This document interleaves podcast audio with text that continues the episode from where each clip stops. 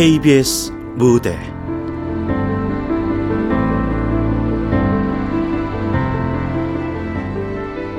물고기 마술. 극본 문지영 연출 박기환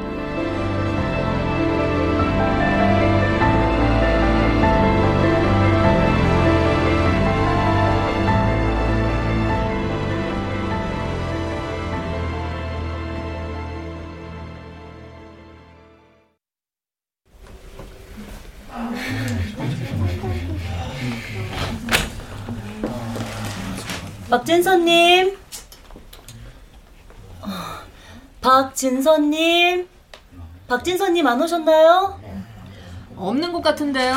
아 예약해놓고 안 오는 인간들은 대체 뭐야? 어이 간호사, 간호사. 네. 그 빵꾸 낸 것들까지 챙길 필요 없잖아. 어? 그 심리 상담소도 병원인데 곧 죽을 것 같은 사람 차고 넘치니까 빨리 그 다음 사람 빨리 불러요. 장인주님. 네.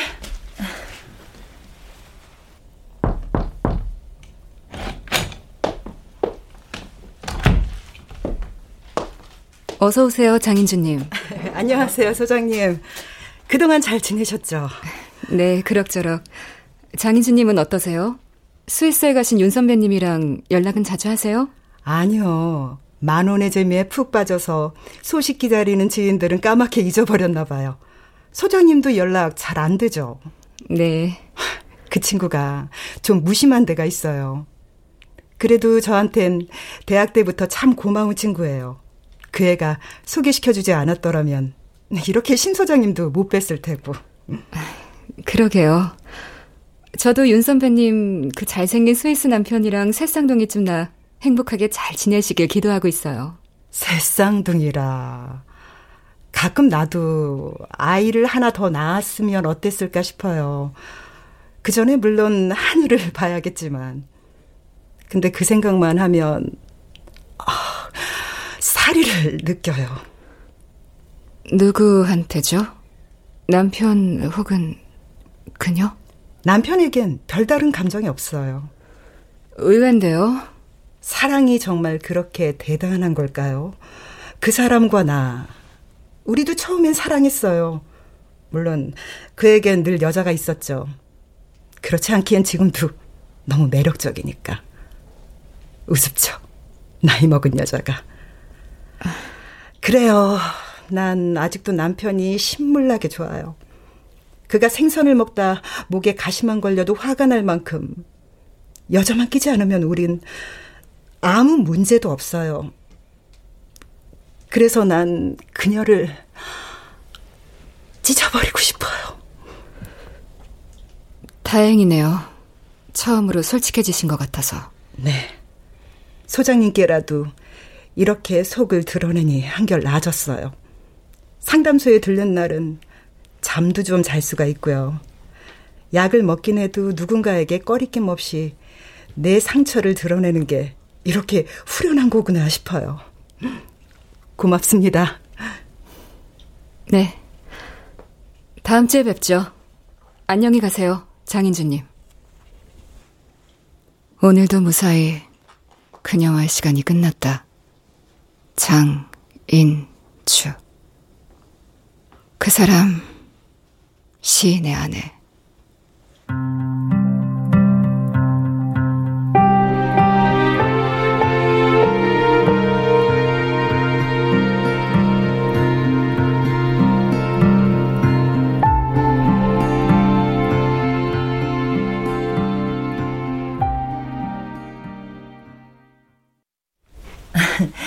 수고하셨습니다, 소장님. 지간호사님도 애쓰셨어요. 오늘 많이 바쁘셨죠? 저야 뭐. 근데 소장님께선 많이 피곤해 보이시는데요. 요즘 들어 계속. 재미가 없나 보죠. 이 수족관에 갇혀있는 물고기들보다 못하게 말이에요. 똑같이 갇혀있는 신세지만 그래도 이 녀석들은 곧 누군가에게 먹힐 횟집 물고기보단 낫잖아요. 근데 물고기 먹이통은 어디 두셨어요? 거기 수족관 아래 서랍에요. 안에 넣어두지 않으니까 환자분들이 너도 나도 톡톡 털어주는 바람에 배가 불러 죽은 놈들이 한두 마리여야 말이죠. 상처가 깊을수록 정도 많아지는 법이니까요.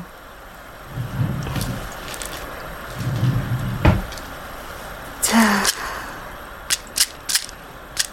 많이 먹으렴. 너도, 너도, 너도. 소장님, 너무 많이 주시는 거 아니에요? 오늘은 제 상처가 제일 깊은가 보네요. 아, 그건 그렇고 박진서 씨는 이번에도 안 오셨나요? 네. 도대체 누군지 얼굴이나 좀 봤으면 좋겠어요. 벌써 11번째잖아요. 몇 달째 전화 예약만 해놓고. 우리 쪽에선 그 약속 믿고 시간 꼭 비워놨는데 이렇게 노쇼면 차라리 전화 예약을 확 없애버릴까 봐요. 많이 먹어. 너도, 너도. 소장님, 저 야갔어요. 수지 타산도 잘 따지고요. 하지만 지간 호사님도 아시다시피 여긴 약으론 안 되는 사람들이 와요. 그만큼 심각하지 않다는 뜻일 수도 있지만 그 반대일 수도 있잖아요. 자, 이제 그만들 먹어야겠다. 지간호사님 먼저 퇴근하세요. 상담소 문은 제가 닫을게요.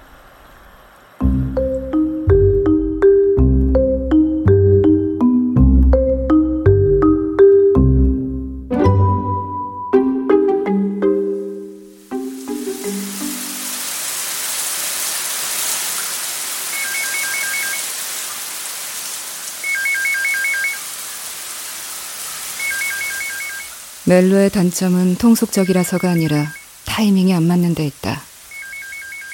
자정을 넘긴 이 시간에 올 전화는 그 사람뿐. 샤워 중인데 받을까 말까.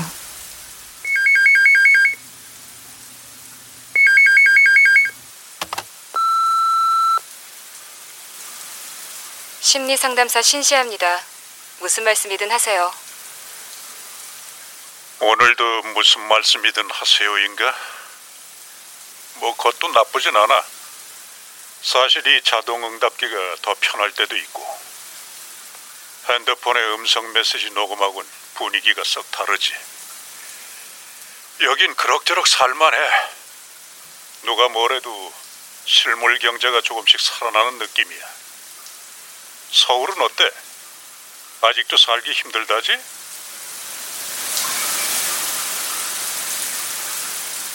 그래도 뉴욕의 가을은 새삼 신의 존재를 실감케 해. 그렇지 않곤 빌딩 숲에 잠긴 단풍이 이토록 붉을 수가 있을까? 특파원이라는 명함도 나쁘진 않다는 생각이 들어. 내가 이렇게 오래도록 보수 언론의 녹을 먹을 줄 꿈에도 몰랐지만. 시아야, 보고 싶다.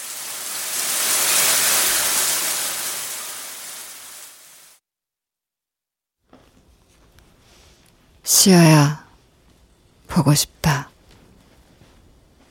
오늘도 그는 그렇게 말했을까?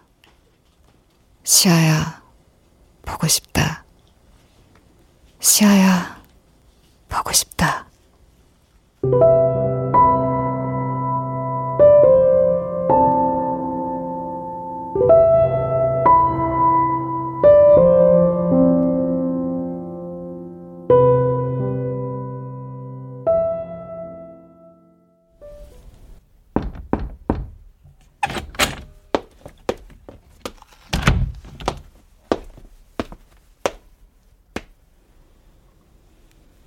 장인주, 다시 그녀와의 시간이다.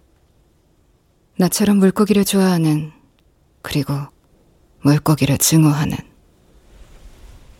우린 캠퍼스 커플이었어요. 한창 유행하던 그 386 세대의 가운데 토막이었죠. 이젠 586이 된. 세상에 대해 함께 분노했고 함께 싸웠어요. 그런데 말씀하세요. 사람은 참 대단한 헤드헌터예요. 욕망을 부추기는 명수죠. 결혼을 하면서 우린 조금씩 부자가 되고 싶어지더군요. 그는 잘 나가는 기자가 되기 위해 윗선에 맞춤하는 기사를 썼고 난 그가 벌어오는 돈으로 조금씩 땅을 샀어요. 사회 운동가가 되기엔 이력이 깨끗하지 못한 편이 됐죠. 대신 아주 부자가 됐어요. 그게 그렇게 치명적인 독이 될 줄은 몰랐지만. 무슨 말씀이시죠? 배가 부르자 남편은 다른 허기를 느끼더군요. 아이를 원하지 않던 그가 생각을 바꾼 것도 그쯤이었어요. 허기라. 그리움도 그런 허기 같은 거겠죠? 그러지 마세요. 소장님답지 않으니까. 저다운 게 어떤 거죠? 젊고 매력적이고 모든 것이 충만해서 아직은 삶이 관능적으로 보일 때가 아닌가요? 신 소장님은 내게 그런 여자의 표본같이 보여요. 가끔 그 모든 것이 결여된 듯이 느껴질 때도 있지만 혹시 사랑하는 사람이 있나요? 네. 걱정 말아요. 사랑에 빠진 세상의 모든 여자들이 나처럼 살아가진 않으니까.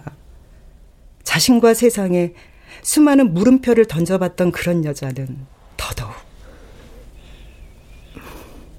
계속하시죠. 그는 그토록 끔찍히 사랑하던 자기 어머니가 돌아가셨을 때도 울지 않았던 사람이에요. 섬세하면서도 참 냉정한 사람이구나 싶을 때가 있죠. 그럼 그가 분만실에서 갓 태어난 딸아이를 보곤 내 얼굴에 눈물을 뚝뚝 떨구며 울더군요. 그가 그랬나요? 네. 여덟 살 딸아이. 우리 생애 전부죠. 여덟 살 딸아이. 그들 생애 전부.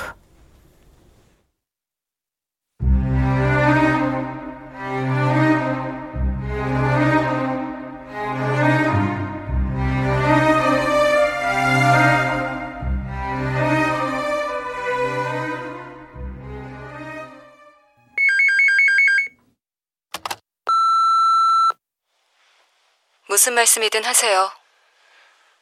시안이가 가을의 기도를 좋아한다는 건 꽤 역설적이야. 넌 시보단 뉴스를 더 좋아하지 않아? 감상보단 팩트를, 껍데기보단 알맹이를 더 좋아하니까. 거기다 기도 따윈 전혀 안 할 것 같은 여잔데 아니었나? 암튼 덕분에 내가 득을 좀 보긴 했지. 요새도 교과서에 나올까?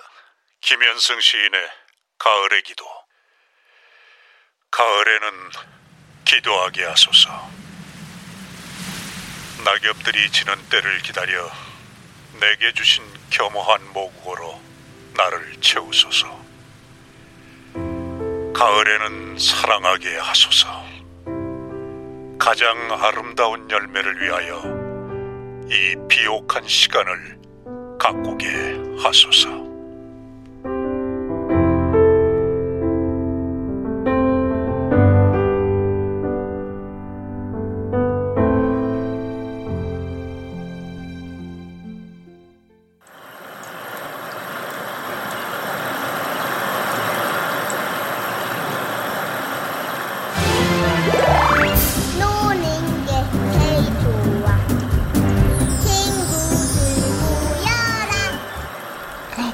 여보세요?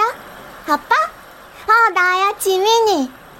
그럼, 아직도 뽀로로가 제일 좋지. 아빠는 그 다음이야. 어, 아마 아홉 살까진 그럴걸? 그 다음?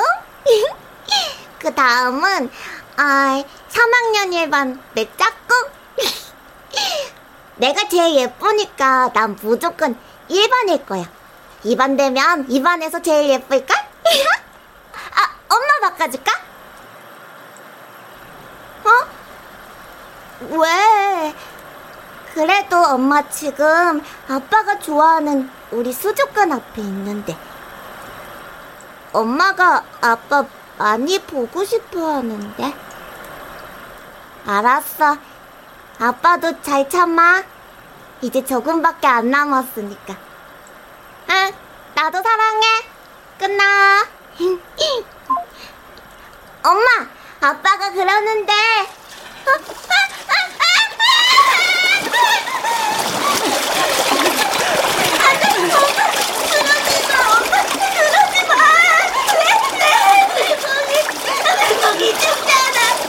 엄마,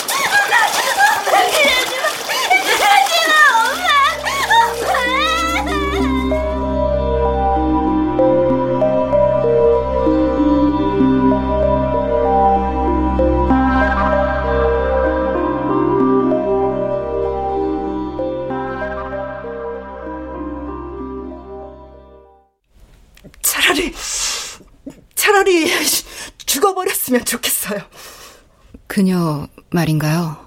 아니요, 그 사람 남편분에겐 특별히 별다른 감정이 없으시다고. 거짓말이에요. 솔직히 난 그가 죽어버렸으면 좋겠어요. 그래요. 비행기 사고나 모르든 그가 죽어버렸으면. 하지만 난, 난 그의 털끝 하나 다치게 하지 못해요. 우리 집엔 물고기가 있어요. 물고기.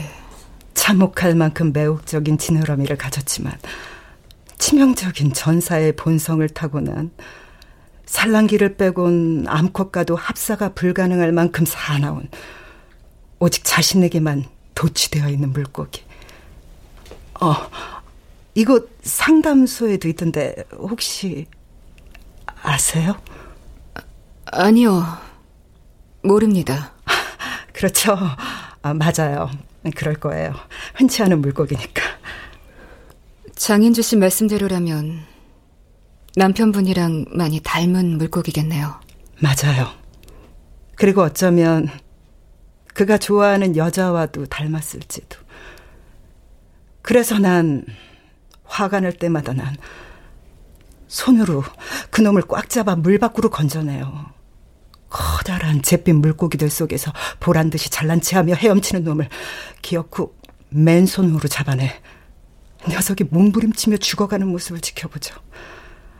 더 이상 그 숨막히게 아름다운 아가미로는 살아갈 수 없는 세상에서 바닥바닥 몸부림치다 숨이 끊어지는 모습을 난, 난 너무 죽여요. 살기 위해 몸부림치는 녀석을 다시, 또 다시,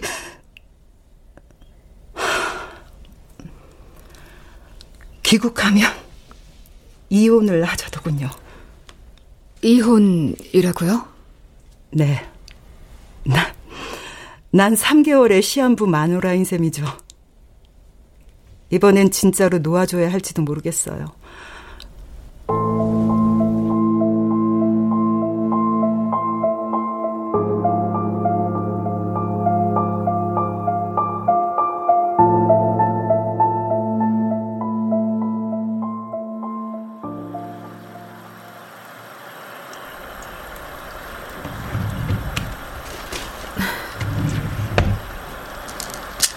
많이 먹어. 너도, 너도, 너도. 소장님, 오늘도 너무 많이 주시는 것 같은데요? 그러다 그놈들 다 배불러 죽는다고요. 사람이나 물고기나 싸우려면 기력이 있어야죠. 근데 이 녀석 말이에요. 이 이기적인 녀석도 그만 잊어야 할 것이 있을까요? 하프문 베타 말씀인가요? 네, 하품은 베타.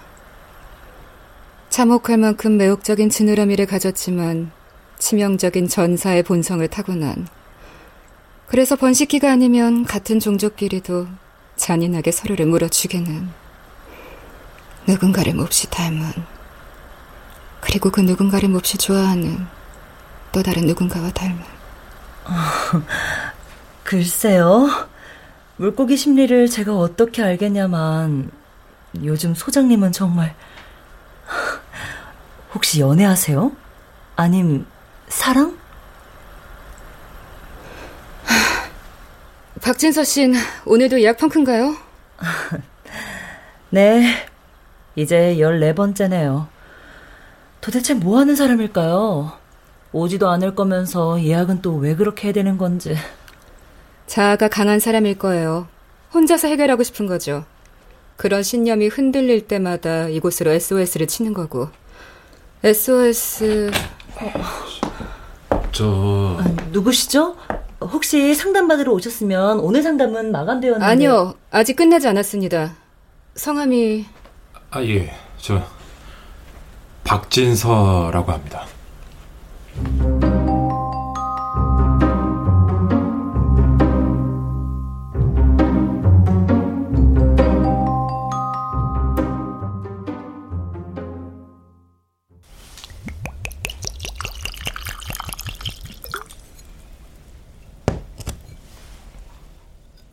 마시세요. 기분이 좀 편안해지실 거예요. 고맙습니다.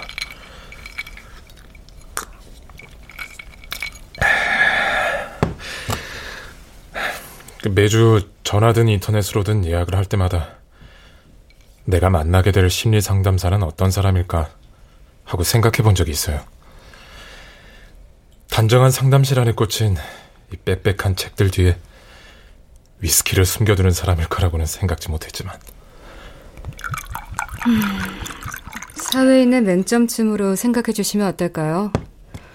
외람되게도 전 가끔, 아니, 실은 종종 남의 얘기가 아니라 내 얘기를 하고 싶어서 안달이 날 때가 있습니다. 특히 14번이나 전화 예약을 펑크냈던 상담자가 마침 내 모습을 드러내고서도 30분에 넘게 아무 말씀 없이 입을 닫고 있다면 더더욱. 남의 비밀을 알고 싶을 땐 자기 자물쇠를 먼저 따는 기술이 필요하거든요. 좋은 스킬인데요.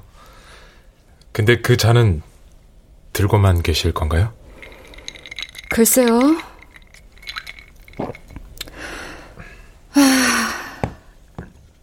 좋아하는 사람이 위스키 킬러예요. 저도 배웠죠. 한때는 중독이었을 만큼 좋아했어요. 드디어 본인의 자물쇠를 먼저 열기 시작하는 건가요? 네. 박진서 씨의 자물쇠를 여는데 부디 약간의 기여를 할 수 있길 바랍니다. 기억해두죠.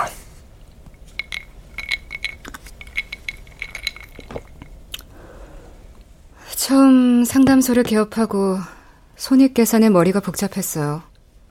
히포크라테스 선서까진 아니더라도 최소한의 직업 윤리는 있었죠.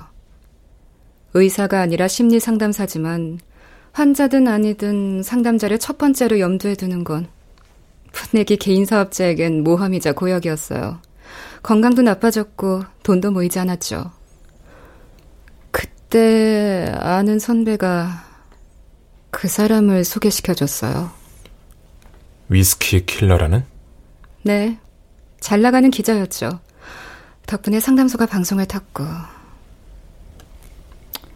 그런데 문제는 문제는 그 아는 선배가 그 사람뿐 아니라 결코 내가 만나서는 안 될 사람도 내게 소개했다는 거죠. 그게 무슨 우린 둘 다 똑같은 물고기를 사랑하는 소족한 주인이 돼버렸거든요.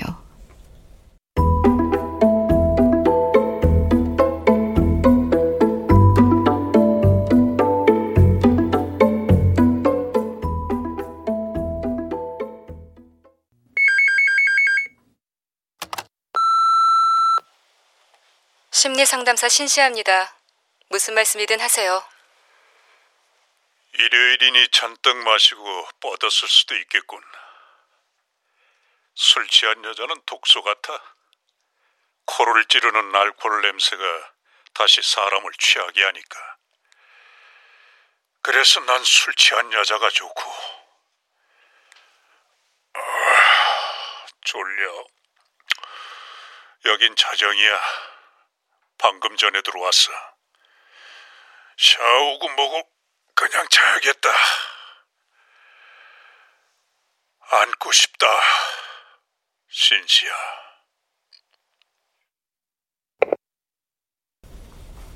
안고 싶다. 신시야. 아, 이젠 독소가 아닐 텐데. 술은 벌써 깨지 않았어요? 심리 상담사 신시아 소장님? 자, 마셔요. 이젠 술이 아니라 물이 필요할 것 같으니까. 고맙습니다.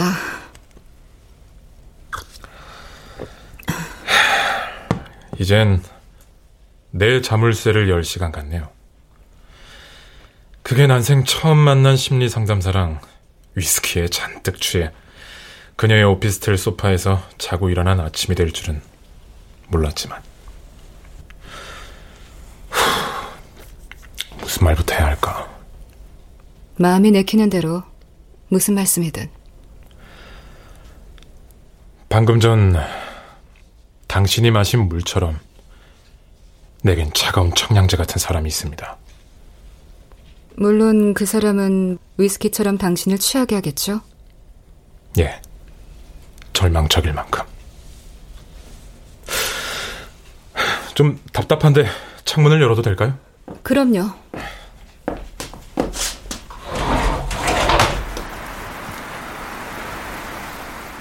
난 산부인과 의사입니다. 여자라면 진력이 날 정도로 보죠. 엄밀히 말해선 여자가 아닌 여자의 생식이겠지만. 그런데 문제는 내가 자꾸만 그것에 구토를 일으키고 있다는 겁니다. 참을 수 없을 만큼. 하지만 이런 구토가 순식간에 사라져요. 그를 만나면. 그라니요? 나의 위스키. 그는 내 프로작이에요. 강력한 항우울제. 실제로 그에겐 약품 냄새가 날지도 모르지만 왜죠? 제약회사 직원이니까요.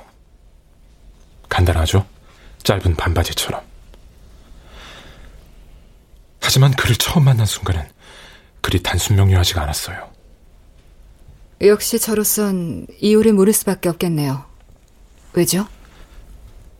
일종의 쇼크였거든요. 어둡고 병든 환부만을 대하다 맞닥뜨린 그의 새하얗게 다림질된 나리선 셔츠는 음, 새로운 사람이었다고 해서 다 똑같지는 않았을 테죠. 아, 물론입니다. 사람의 땀샘에서 분비되는 재치가 각기 다르듯이 난 오직 그 친구만의 느낌에 매혹된 것이었으니까. 다른 남자였다면 감정이 달랐을지도 몰라요. 그저 소속된 회사의 약을 납품하기 위해 안달이 난 세일즈맨. 딱 그 정도. 하지만 그때 그 친구와 난 타이밍이 맞아떨어졌죠. 그분은 어떤... 그도 무너져 내리고 있었거든요. 하루하루.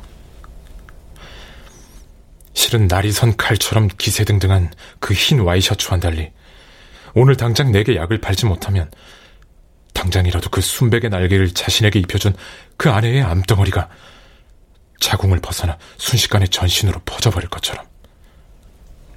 아... 멜로네요. 예. 하지만 픽션이 아닌 현실이죠. 그의 아내를 수술하면서 난 점점 더 현실의 나를 받아들일 수 없게 됐지만, 그럼에도 최선을 다했어요.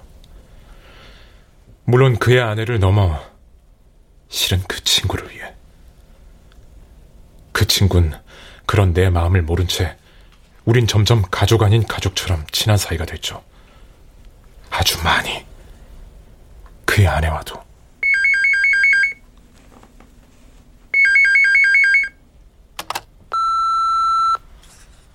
무슨 말씀이든 하세요. 지금쯤은 깼을까 했는데 역시나군. 뭐 전에도 말했다시피 자동 응답기도 나쁘진 않아. 다시 전화를 건 이유는 자려는데 갑자기 생각이 났어. 우리 공주님 지민이가 그러는데 요즘 지민 엄마가 무슨 병원을 다닌다더군. 신경정신과 같은 데일까? 아님 심리 상담소? 이유는 여자들은 남자가 바람을 피울 때 할 수 있는 일이 고작 그걸까 싶다는 거야. 왜 자기 속을 상대가 아닌 제3자한테 드러내는지 알 수가 없어. 시아 너한테도 불만이 있다면 네가 그런 일로 먹고 사는 여자라는 거고. 물론 그 일 때문에 너랑 내가 만나긴 했지만. 암튼 시비 걸려고 전화한 건 아닌데 난 그런 여자 싫어.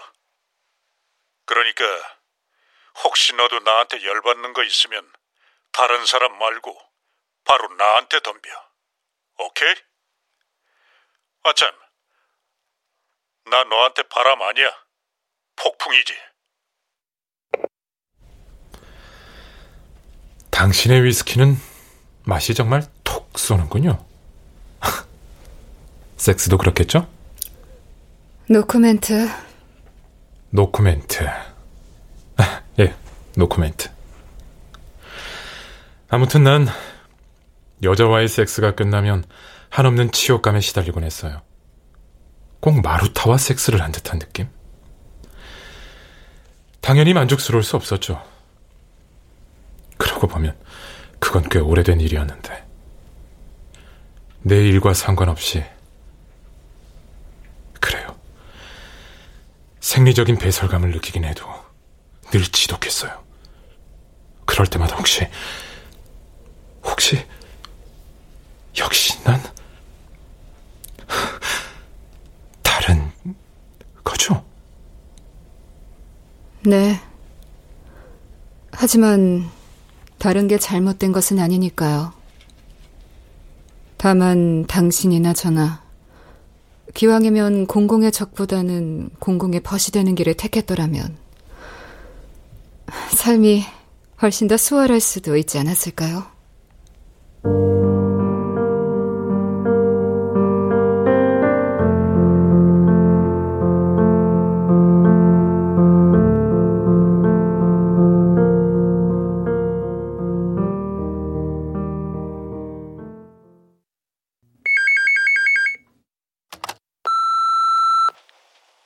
심리 상담사 신시합니다. 무슨 말씀이든 하세요. 아, 머리 아파. 아까 전화하고 겨우 3시간 잤어. 3년이 다 돼가는데도 여전히 난 서울 체질이야. 아무리 잠을 자도 뉴욕에서는 개운하지가 않아. 푹 잘 시간도 없긴 하지만 서울에 돌아가면은 제일 하고 싶은 게 뭔지 알아? 시아 널 실컷 물어주는 거. 그리워 네 몸 냄새가. 새벽에도 문득문득.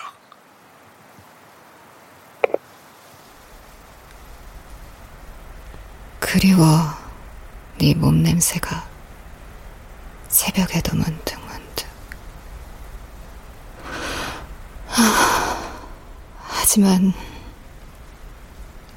그가 울더군요. 여덟 살 딸아이, 우리 생의 전부죠. 사랑이 그렇게 대단한 걸까요? 우리도 처음엔 사랑했어요. 하지만 당신은 한 번도, 단 한 번도 내 앞에서 눈물을 보이지 않았죠. 그것이 이제 당신 아내에게 내가 당신을 고백해야 하는 이유고요.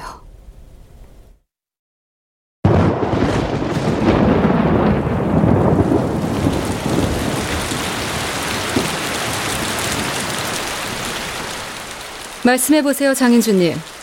섹스는 어떠셨어요? 좋으셨나요? 소장님. 남편께서 쇄골에 코를 파묻길 좋아하시지 않나요? 그걸 어떻게? 욕망이 강한 남성일수록 되게 후각이 예민하죠. 그래서 말씀인데 장인주님. 말씀하세요.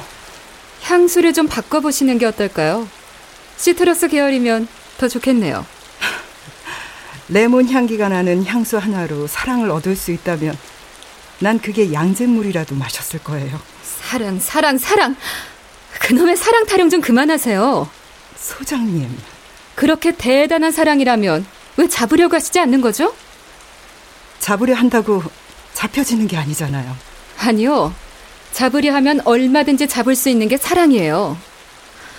자, 절 보세요. 제 몸을 보시라고요. 아름답네요. 단정한 심리 상담사 가운 속의 소장님은 참 육감적이군요. 고맙습니다. 하지만 제가 가운을 벗은 건 그 말씀을 듣고 싶어서가 아니에요. 장인주님. 말씀하세요. 사랑은 이데올로기가 아니라 취향입니다. 어떤 육체, 어떤 향취, 어떤 목소리. 남편분께서 학생운동을 함께 했던 장인주님한테 느꼈던 사랑의 취향이 그 무엇보다 강한 동지였다면 지금은 그와는 전혀 다른 취향을 갖게 됐다는 뜻이죠. 과연 성공한 남성의 몇 퍼센트가 사랑을 플라토닉 러브의 범주에서 해석할까요? 그건 장인주님, 남편을 정말 사랑하신다면 그의 자유를 용인할 것이 아니라 그의 취향을 용인하세요. 그런데 왜죠? 아, 왜 갑자기 내게 그렇게 화를 내시는 거죠? 여긴 종합병원의 정신과 병동이 아닌 고작 심리 상담소니까요. 전 의사보다 흥신소 직원에 훨씬 더 가깝다는 겁니다. 장인주님, 당신이 남편을 그토록 사랑하신다면 전 당신 역시 그만큼 사랑받으셨으면 좋겠어요. 향수를 시트러스 계열로 바꾸세요.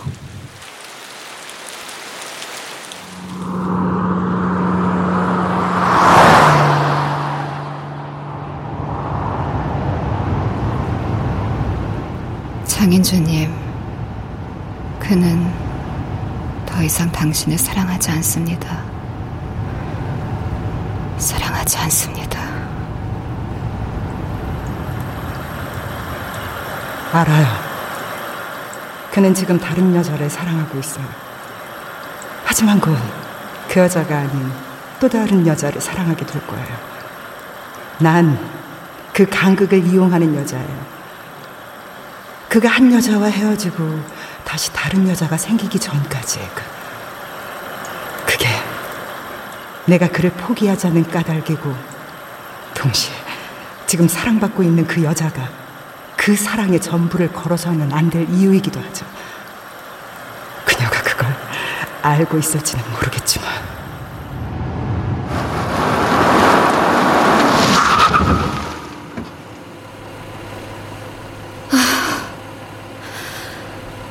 빌어먹을.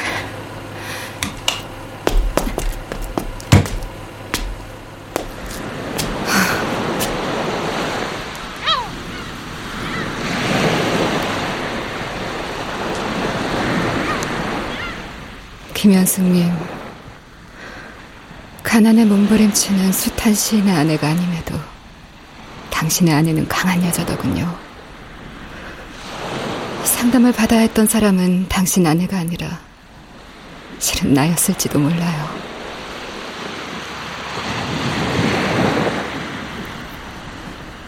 지금의 난 당신과 함께 보는 첫 밤의 바다에 왔어요. 그래요. 처음에 그때 난 당신한테 화를 냈었죠. 헤이, 신시야. 파도 소리 들으니 어때? 기분 좀 풀려? 아니요, 전혀. 당신은 왜 그렇게 멋진 거죠? 당신은 아내도 있고, 아이도 있고, 나보다 훨씬 나이도 많고, 나 아닌 다른 여자들도 그렇게 많은데. 당신은 왜 그토록 매력적이냐고요?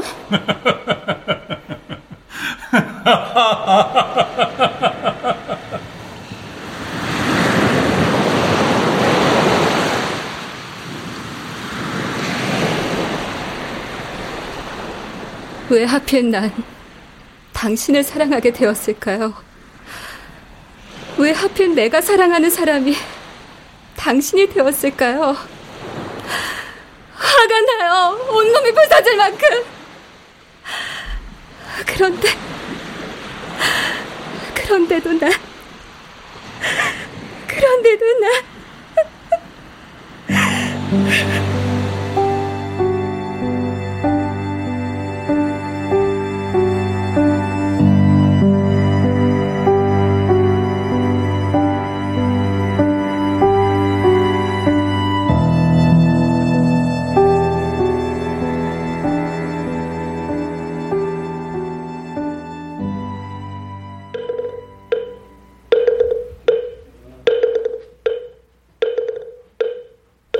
나무아미타불 관셈보살 나무아미타불 관셈보살 나무아미타불 엄마! 우리 지민이 엄마 부처님께 절 올리는 동안 잘 놀았어? 어. 근데 무슨 소원 빌었어? 아, 아빠가 엄마 더 사랑하게 해달라고? 맞지? 글쎄 괜찮아. 나도 다 아니까. 근데 향 같아. 엄마 향수 바꿨구나. 꽃 레몬 사탕이 붙어 있는 것 같네. 아빠도 이 냄새 되게 좋아하는데. 아빠가? 몰랐어? 아빠 피자 먹을 때도 콜라 말고 꼭 레모네이드 마시잖아. 미국에서도 그랬을까? 그랬나? 지민아, 아빠가 정말 그랬나?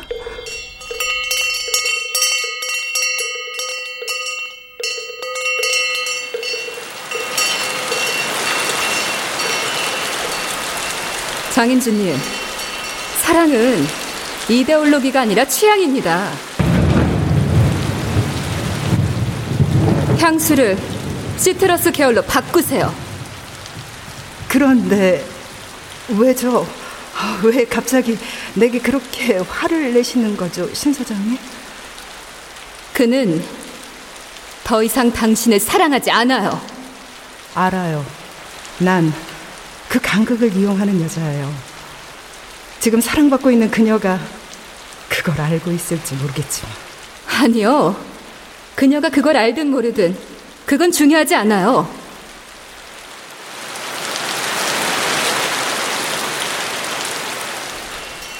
엄마, 근데 저기 저 풍경 종안에 물고기가 달렸네? 부처님, 아빠가 엄마를 꼭 다시 사랑하게 해주세요. 그럼 엄마가 다신, 다신 물고기들을. 난 놈을 죽여요. 참혹할 만큼 매혹적인 지느러미를 가졌지만 치명적인 전사의 본성을 타고난 자기만을 사랑하는 그 물고기. 어, 혹시 아, 세요 이곳 상담소에도 있던데. 아니요. 모릅니다. 근데 저 풍경에 달린 물고기 이름이 뭘까? 아빠가 좋아하는 그 물고기일까? 걔 이름이 뭐더라? 기억해야 할 것은 장인주님, 당신은 그가 사랑하는 하프문 베타가 아니에요.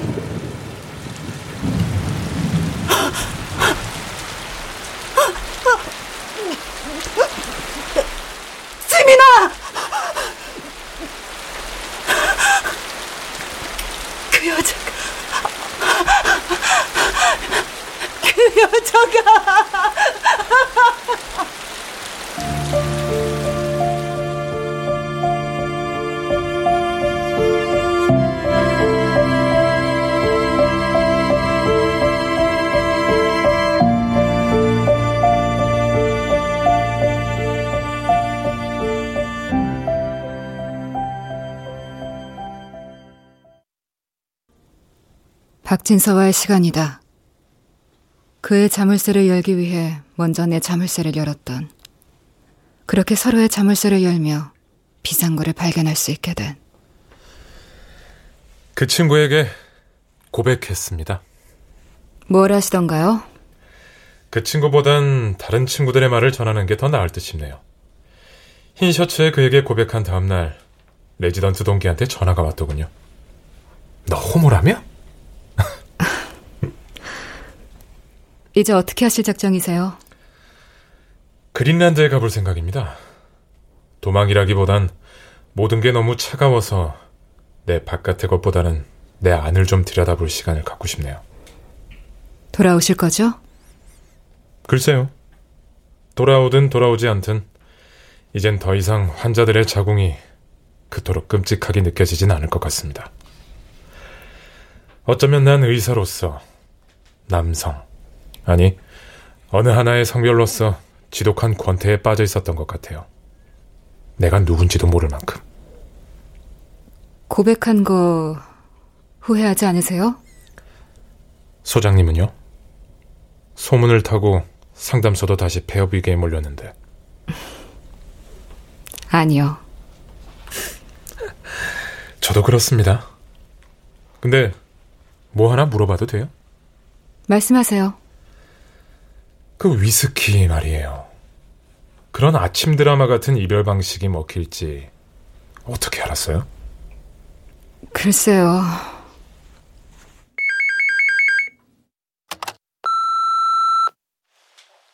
무슨 말씀이든 하세요. 귀국 사흘 전이군. 어쨌거나 난 한국 남자야. 석삼자를 좋아하니까. 바깥바람 쐬며 3년 일하고 귀국 3일 전 새벽 3시. 나쁘지 않군. 아, 좀 생각해 봤는데, 지민 엄마, 아니 장인주 그 여자 일 말이야. 넌 처음부터 알고 있었다며. 그 여자가 내 아내인지. 글쎄, 일이긴 해도 가을의 기도를 신봉하는 여자가 벌인 일치군 너무 심한 위선 아니었나? 유감이군.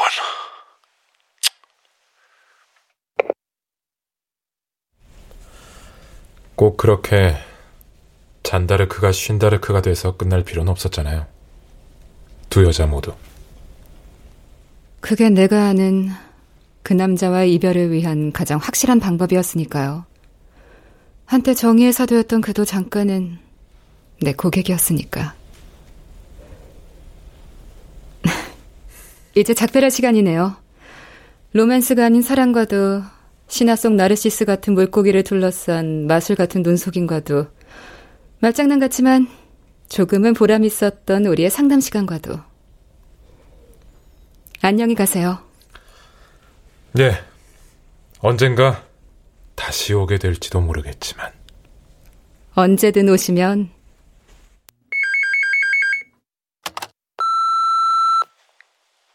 무슨 말씀이든 하세요.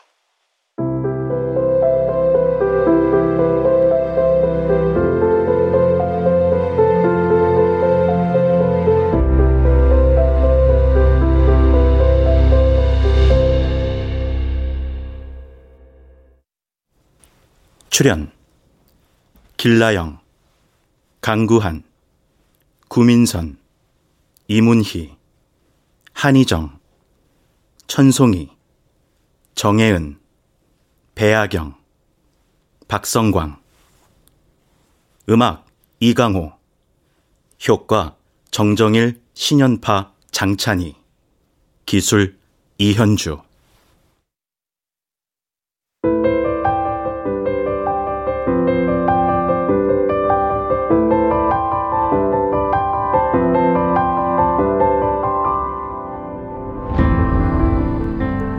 KBS 무대 물고기 마술 문지영 극본 박기환 연출로 보내드렸습니다.